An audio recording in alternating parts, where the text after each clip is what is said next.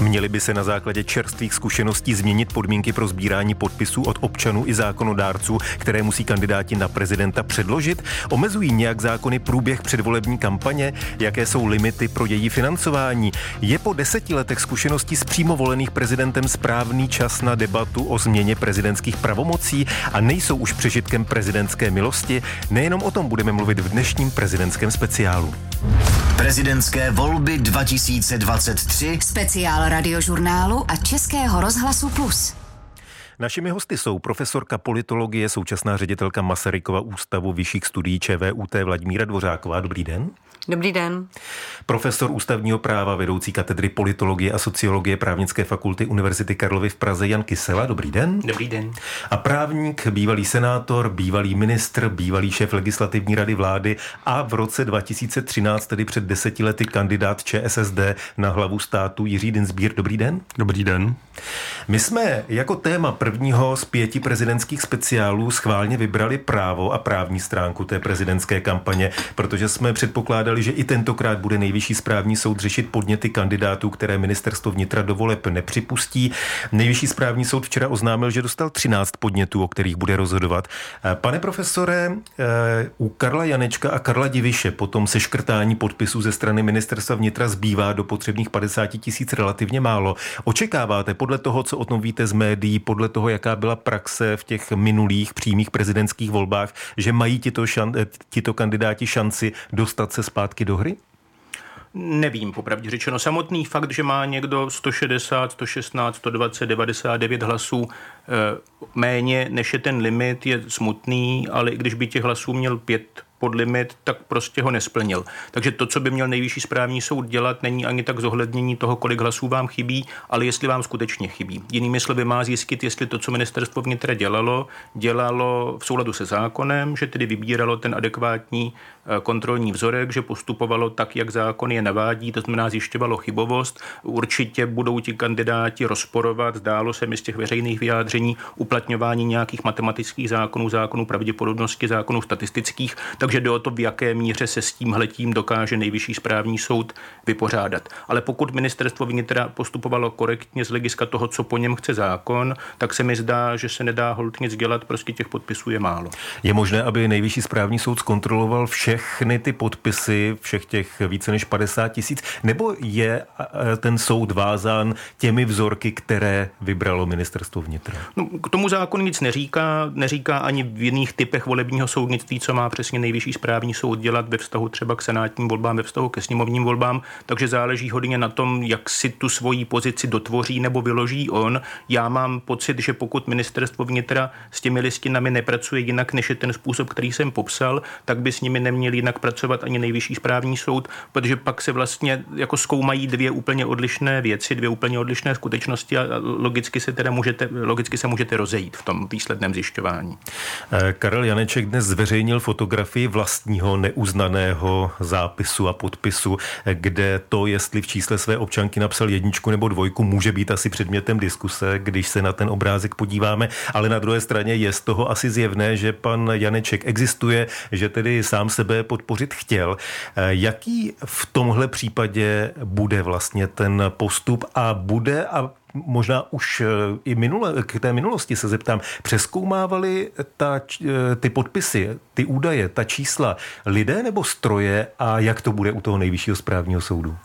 To vám popravdě řečeno nedokážu říci, jak to přesně ministerstvo vnitra dělá a co přesně tedy bude nejvyšší správní soud přeskoumávat z hlediska té praxe ministerstva vnitra, to já, eh, to já nevím. Ve chvíli, kdy to čtení je strojové, tak je teda dost obtížné s tím něco dělat, ale nevím, jestli je to tenhle případ. Jiří Dinsbír před deseti lety také sbíral podpisy, byť to nepotřeboval. Nazbíral 50 tisíc podpisů, ale nakonec kandidoval na základě podpisů senátorů.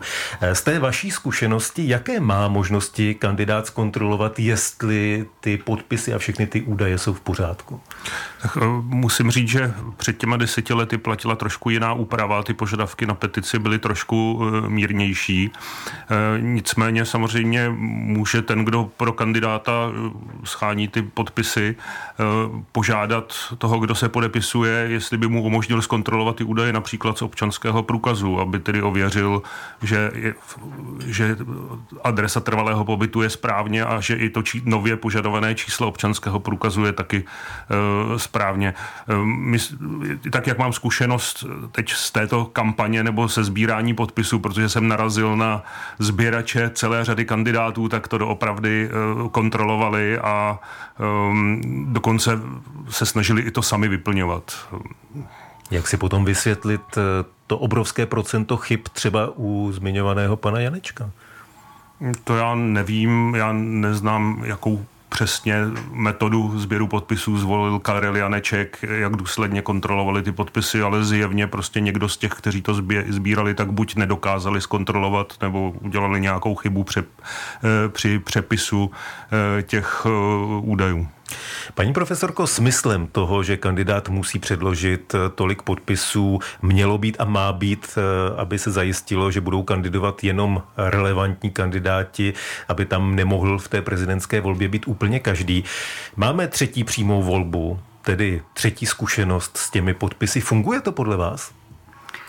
Já si myslím, že to úplně nefunguje. Mm, ono samozřejmě je velmi obtížné eh, rozhodnout, jakým způsobem se to dá omezit nebo jakým způsobem eh, volit jinou podobu. Jedna z těch možností je, že se sníží počet podpisů, ale budou muset být se uskutečnit někde oficiálně na checkpointu nebo, nebo na úřadě a, a podobně.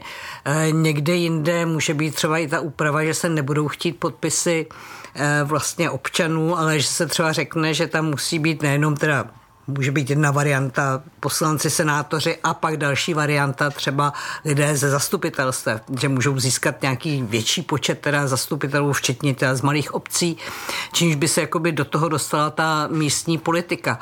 To je taky jedna z možností, jak vlastně dát, aby trochu tam působili lidé, kteří, řekněme, v té politice nějakým, nebo ve věcech veřejných se nějakým způsobem pohybují. Ale těch možností je celá řada, těch 50 tisíc tisíc podpisů přijde hodně moc eh, právě z toho hlediska, že je potřeba mít řadu, řadu vlastně lidí, kteří to sbírají, ty podpisy, to nemůže dělat ten kandidát sám, že musí se spoléhat na tyto lidi, že prostě tam může dojít k chybě, stačí, stačí pár lidí, kteří vlastně budou nespolehliví a, a mohou to celý poslat někam jinam. Politoložka Vladimíra Dvořáková teď už eh, mluvila o některých eh, nápadech, které zaznívají i v tom posledním týdnu, jak změnit sbírání podpisů. Eh, ústavní právník Jan Kysela u toho většinu času kýval hlavou. Z vašeho pohledu a z toho ústavně právního pohledu jsou to rozumné návrhy? No, jsou to každopádně návrhy, které by ústily ve změnu ústavy. Takže pak, když si myslíme, že máme k dispozici ústavní většinu ve sněmovně a v Senátu, tak určitě je možné o něčem takovém mluvit. Ve chvíli, kdy takovou většinu nemáme, tak jsme prostě omezení tím požadavkem 20 poslanců, 10 senátorů a 50 tisíc podpisů a maximálně můžeme vymýšlet varianty, eh, jaké že to podpisy jsou, eh, jak je ověříme. To znamená, nebavíme se potom o ústavě, ale bavíme se o zákoně, jestli ten mechanismus, který zákon zvolil, je šťastný nebo nešťastný. Mně se zdá, že bychom neměli věnovat pozornost, nemyslím dnes, ale obecně, pozornost jen a pouze tomu, co se děje s těmi občanskými kandidáty, protože evidentně eh, je tady slabé místo, nebo mně se to zdá jako slabé místo v tom, jak se nakládá s těmi poslaneckými nebo senátorskými hlasy. Ta prapůvodní, ten prapůvodní záměr spíše asi byl v tom, že to jsou poslanečtí a senátorští kandidáti, protože nazbírat těch 50 tisíc hlasů, jak říká Vlaďka Dvořáková, zejména v nějakém čase, třeba jenom od vyhlášení voleb, je dost složité, takže ti kandidáti měli být takovým ozvláštněním, myslím ti občanští. U nás se to potom trošku překlopilo, takže to vypadalo, že to spíš budou ti občanští ozvláštnění těmi poslaneckými a senátorskými.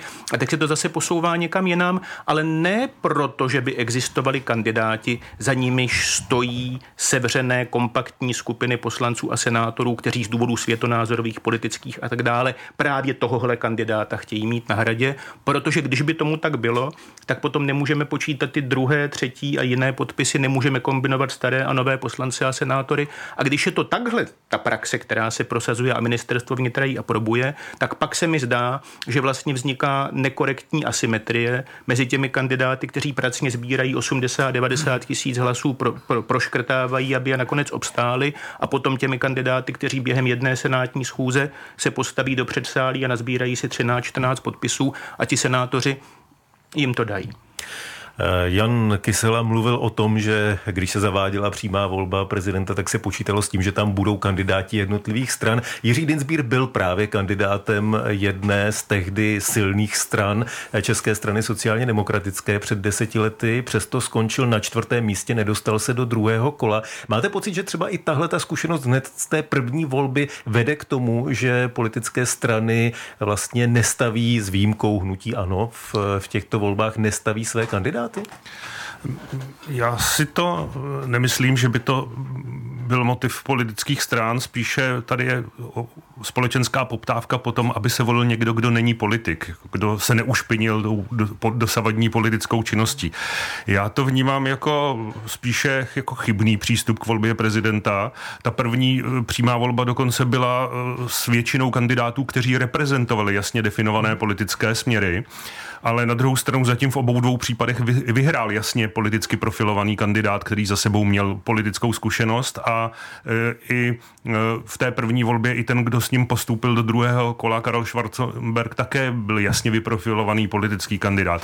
A já spíše považuji za správné, aby e, kandidovali na funkci prezidenta lidé, kteří mají politickou zkušenost, kteří reprezentují jasné politické hodnotové směry a Mimo jiné z toho důvodu, že lidé by měli vědět, koho vlastně do té funkce volí, s jakými názory do toho ten člověk vstupuje. Také to, že ten člověk zná trochu ústavní, eh, ústavní systém, státní instituce, ví, jak funguje ten systém politických stran, umí se, v tom, umí se v tom orientovat, protože pak samozřejmě může tu funkci vykonávat lépe.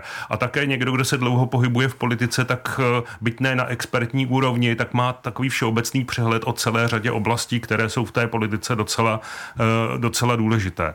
A já souhlasím s tím, že ten původní záměr byl zjevně takový, aby těch 10 senátorů nebo 20 poslanců nominovalo právě takové kandidáty, že se to trošku rozmazalo tou eh, praxí. A určitý kompromis, eh, aby mohl i takzvaný občanský kandidát, který za sebou nemá podporu právě nějaké silnější politické formace, tak aby mohl do toho souboje vstoupit, tak proto je tam ta možnost těch 50 tisíc podpisů. A Eh, já bych, eh, já bych u tohoto kompromisu v zásadě zůstal.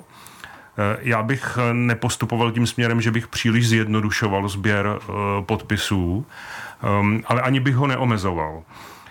Protože si myslím, že už vlastně dnes se ukazuje, že těch kandidátů, kteří do toho souboje vstupují, je poměrně velké množství, když zatím ti, hmm. kteří byli registrováni, tak to číslo je v zásadě stejné jako v těch předchozích dvou eh, prezidentských volbách. Eh, protože si nemyslím, že prezidentská volba má být eh, taková, že ten, kdo získá třeba tři tisíce podpisů a těch kandidátů takových bude 40, tak prostě si lidé budou vybírat mezi 40 prezidentskými kandidáty. Nevím, jak ale by to, potom vypadalo třeba předvolební vysílání Českého rozhlasu. Ale, ale, to, ale to, o čem se třeba dá podle mě uvažovat, je dnes, že vlastně velká část lidí má dneska nějakou eh, elektronickou identitu, datové schránky, bankovní hmm. identitu.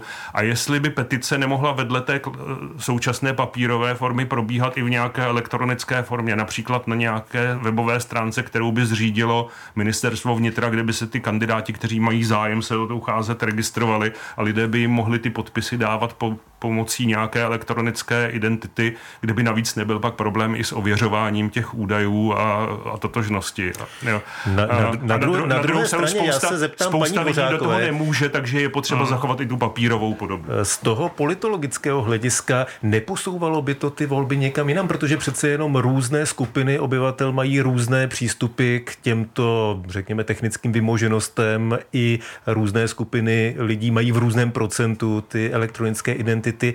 Eh, neznamenalo by to, že některé skupiny obyvatel by svého kandidáta eh, měli obtížněji než jiné? Tak eh, samozřejmě ta, říkalo se při zachování teda té možnosti té papírové eh, petice, ale to už mě připadá hodně komplikované, jakmile jsou ty eh, dva různé formáty.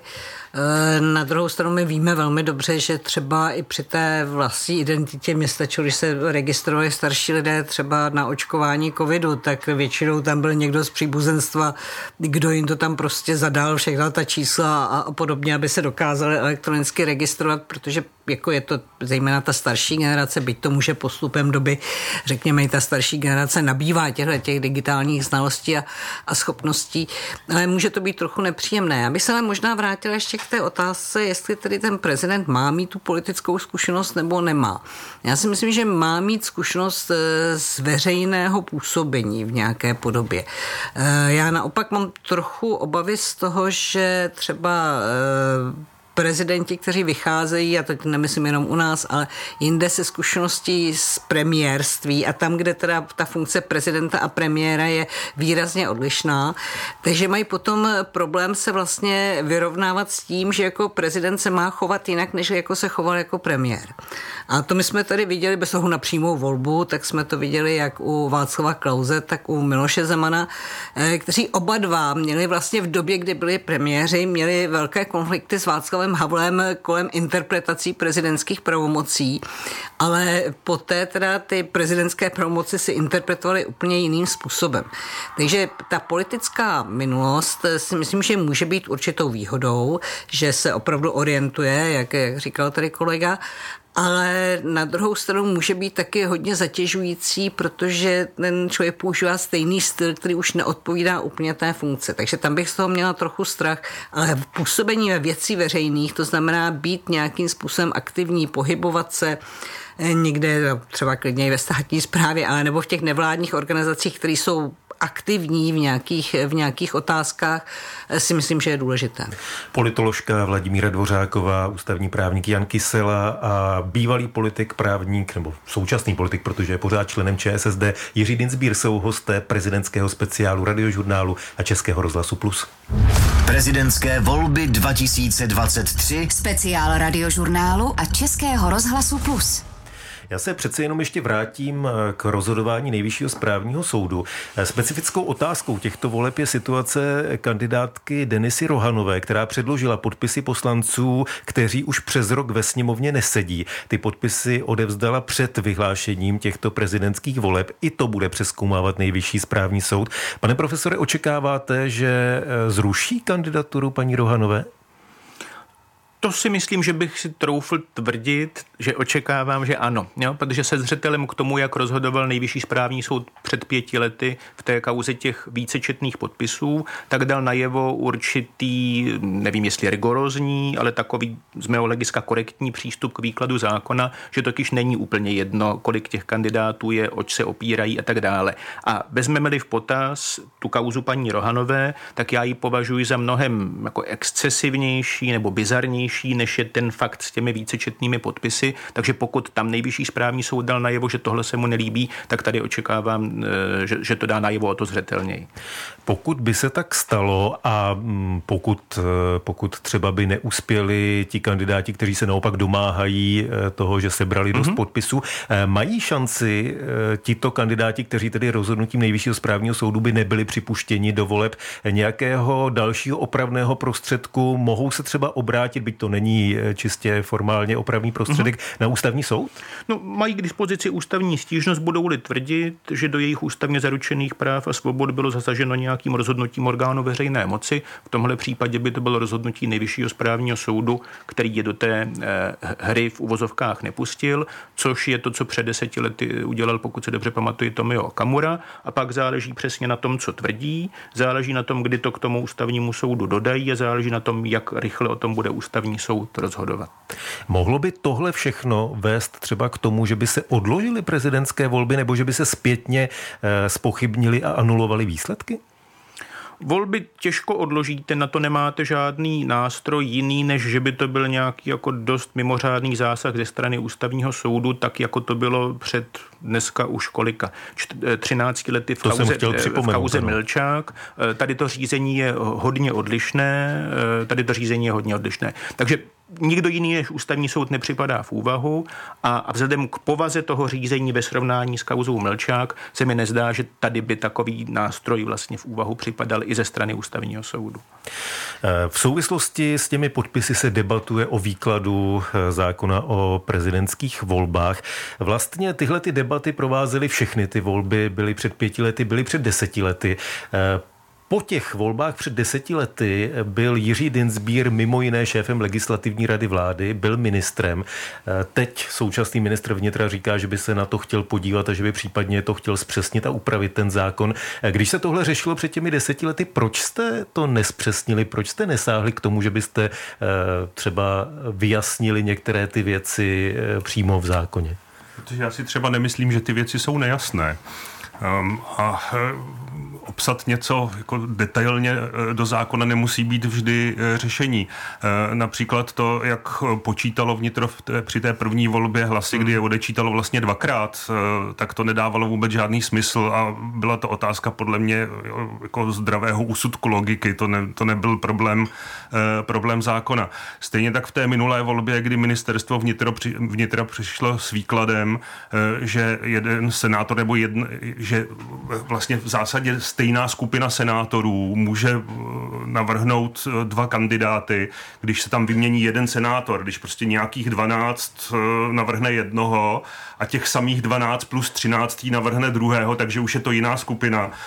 Přitom zákon je podle mě v tomto naprosto jednoznačný, když říká, že jak, jak navrhující občan, tak navrhující senátoři a poslanci mohou navrhovat pouze jediného kandidáta. Takže já vlastně zase nevidím problém v zákoně a nejvyšší správní soud to taky tak to vyložil, že eh, každý poslanec nebo senátor se může podepsat na návrh pouze jednomu eh, kandidátovi. Takže to je zase otázka praxe ministerstva vnitra, kdy eh, ministerstvo vnitra se rozhodlo takovéto kandidáty do hry pustit a pravděpodobně by eh, nejvyšší správní soud rozhodl o zrušení jejich eh, registrace, kdyby se někdo ze soupeřů tehdy na nejvyšší správní soud obrátil s takovým, s takovým návrhem. To se nestalo, takže nejvyšší správní soud to pouze vyslovil jako názor ve svém rozhodnutí, které se přímo této věci netýkalo a dal tím najevo, že pokud se na něj obrátí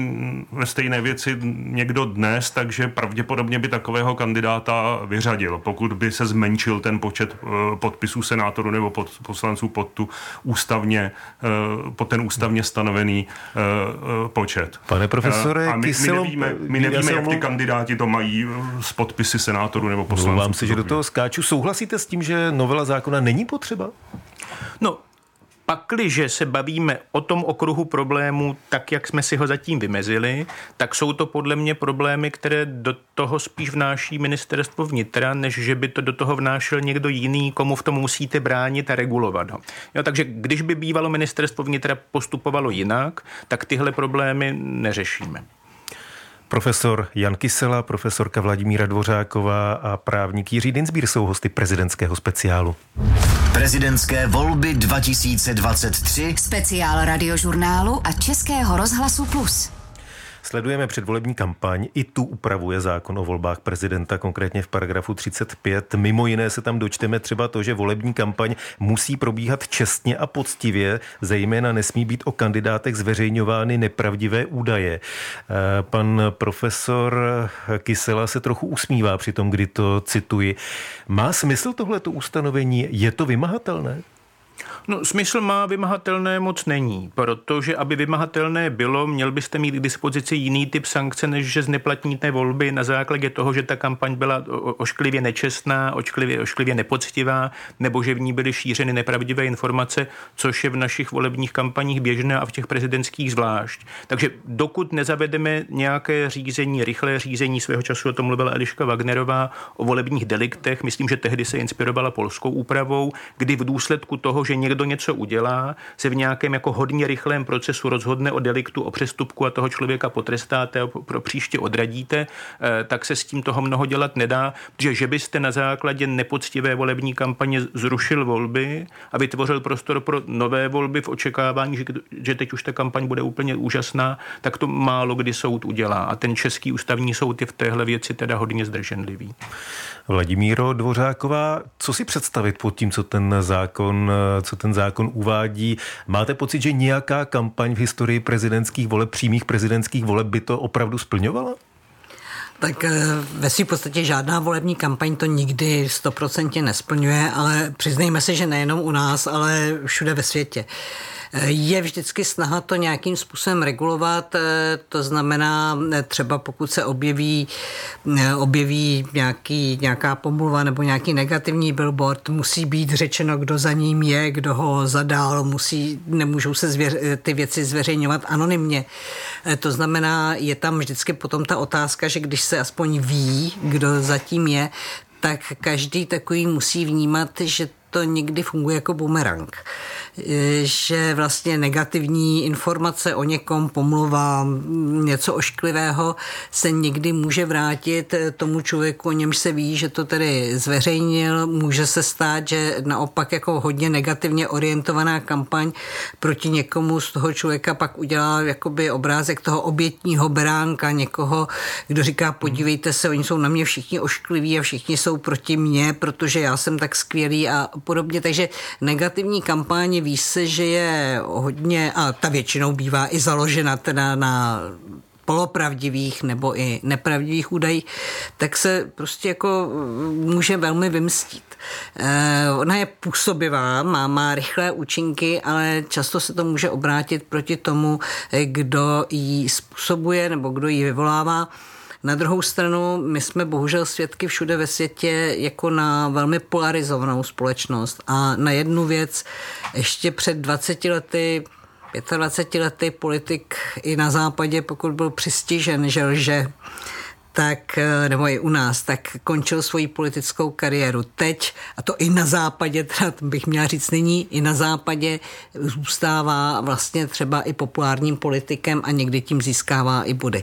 A to je což, obrovská změna jako z mhm. hlediska působení. Což je téma, o kterém bychom mohli mluvit dlouho a dlouho. Jenom drobnost, jestli můžu. Zrovna ten příklad, který uváděla paní profesorka Dvořáková u toho zadávání reklamy, tak tohle shodou okolností náš volební zákon pokrývá, takže v případě, že by byla nějaká reklama, o níž nebude uvedený zadavatel, tak to je delikt, který potom stíhá úřad pro dohled nad financováním politických stran. Ale pravidla později. A tak, tak, to je jiná A navíc ještě, když se dostáváme k tomu, tak u toho, kdo vyhraje, tak eh, ten má samozřejmě imunitu z hlediska přestupků. To znamená, že možnost potrestat toho zvoleného prezidenta je o to slabší. Eh, má to v tom případě nějaký smysl a je nějaké jiné řešení? Dalo by se tohleto nějak vyřešit teoreticky, aby i ten zvolený prezident případně nesl následky za to, že ta pravidla poruší?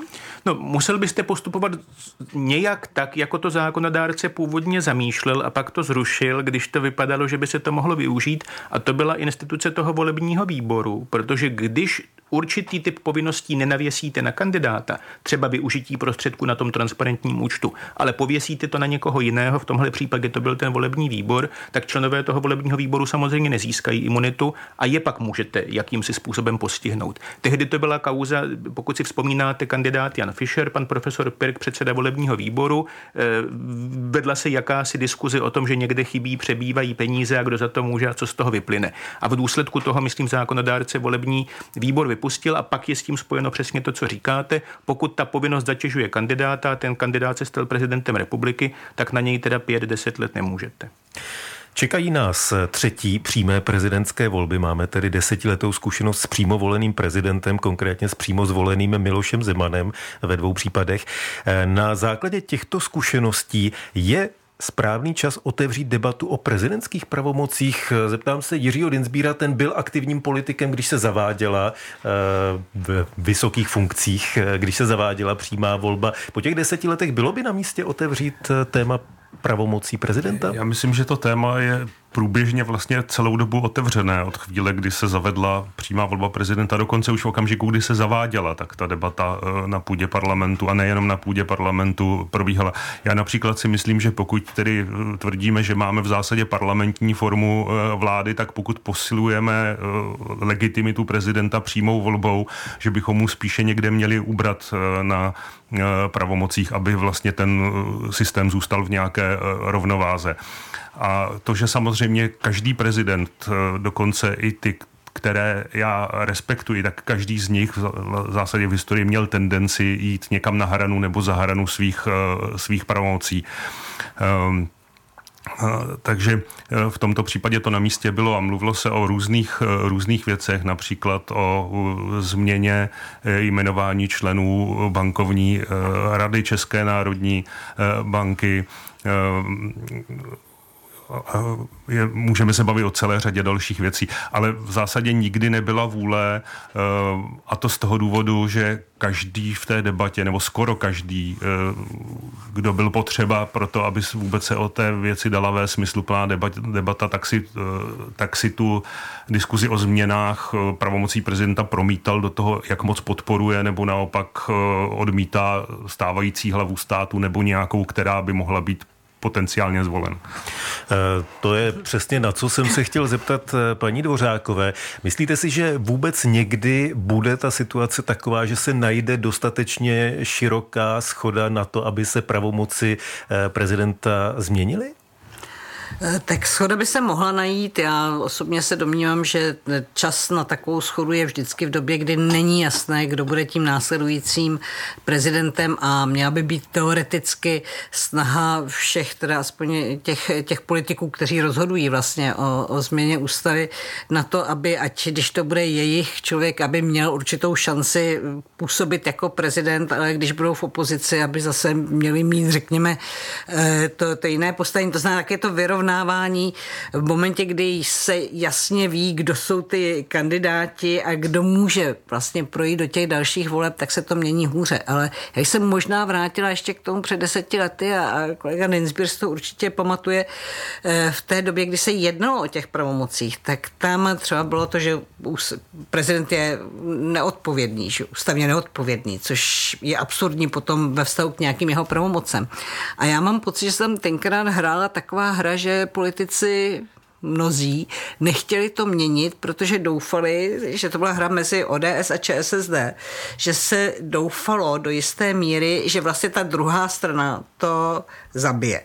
A vědělo se, že ten návrh je špatný, ale protože nikdo nechtěl mít toho Černého Petra, že prostě se postaví proti přímé volbě, tak se to schválilo v téhle té podobě. A já, já si vzpomínám na velké diskuse, které se kolem tohohle objevovaly, protože to... Stručná pro... reakce pamětníka Jiřího je, to, je, to, je to do jisté míry nepochybně pravda.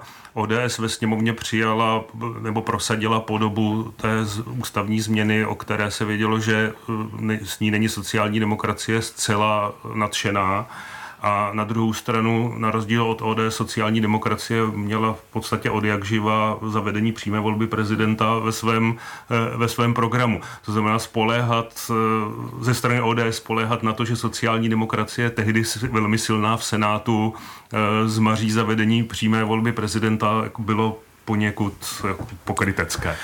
Nezmařila. Máme tedy deset let zkušeností, nebo skoro deset let zkušeností s prezidentem Milošem Zimanem přímo zvoleným. Během té doby eh, mohli být možná spokojení ústavní právníci, protože se udělalo hodně pro popularizaci ústavního práva. Naučili jsme se článek 66, naučili jsme se i některé další články. Když se podíváme do budoucnosti, eh, pane profesore Kyselo, jsou v ústavě ještě nějaké prostory, kde by budoucí prezident mohl eh, třeba chtít více reálných pravomocí. Narážím třeba na Andreje Babiše, ten v pondělí v rozhovoru s Janem Pokorným v našem vysílání mluvil o tom, že současná vláda je bezradná, že on jako prezident by jí pomáhal a jezdil by třeba na samity a domlouval by se na těch důležitých věcech s jinými politiky. Může prezident, pokud bude chtít, jezdit na samity, nebo kdo by o tom rozhodoval? To bývá věcí dohody mezi vládou a prezidentem republiky. Je jistě chválihodné, když prezident republiky chce pomáhat a podporovat vládu, ale v zásadě takovou formou, která si ta vláda, kterou si ta vláda přeje, že by si zrovna vláda přála, aby místo předsedy vlády nějakého politického zabarvení jezdil na Evropskou radu úplně jiný prezident republiky jiného politického zabarvení, zejména když ten prezident republiky v našem ústavním systému nemá žádné kompetence, jimiž by mohl realizovat to, k čemu se na té Evropské radě zaváže, tak to si myslím, že není asi úplně ideální cesta. V Polsku se podobný politický spor vedl, nakonec se řešil přes ústavní soud, nicméně ústavní soud to stejně dotáhne do konce, protože to prostě je politické řešení, které musíte, musíte najít. U nás by se postupovalo pravděpodobně velmi, velmi podobně. Mohli bychom pokračovat ještě dlouho, věřím, že bude příležitost někdy jindy, ale pro dnešek prezidentský speciál radiožurnálu a Českého rozhlasu Plus končí. Za účast ve studiu děkuji profesorce politologie Vladimíře Dvořákové. Díky, nashledanou. Díky za pozvání.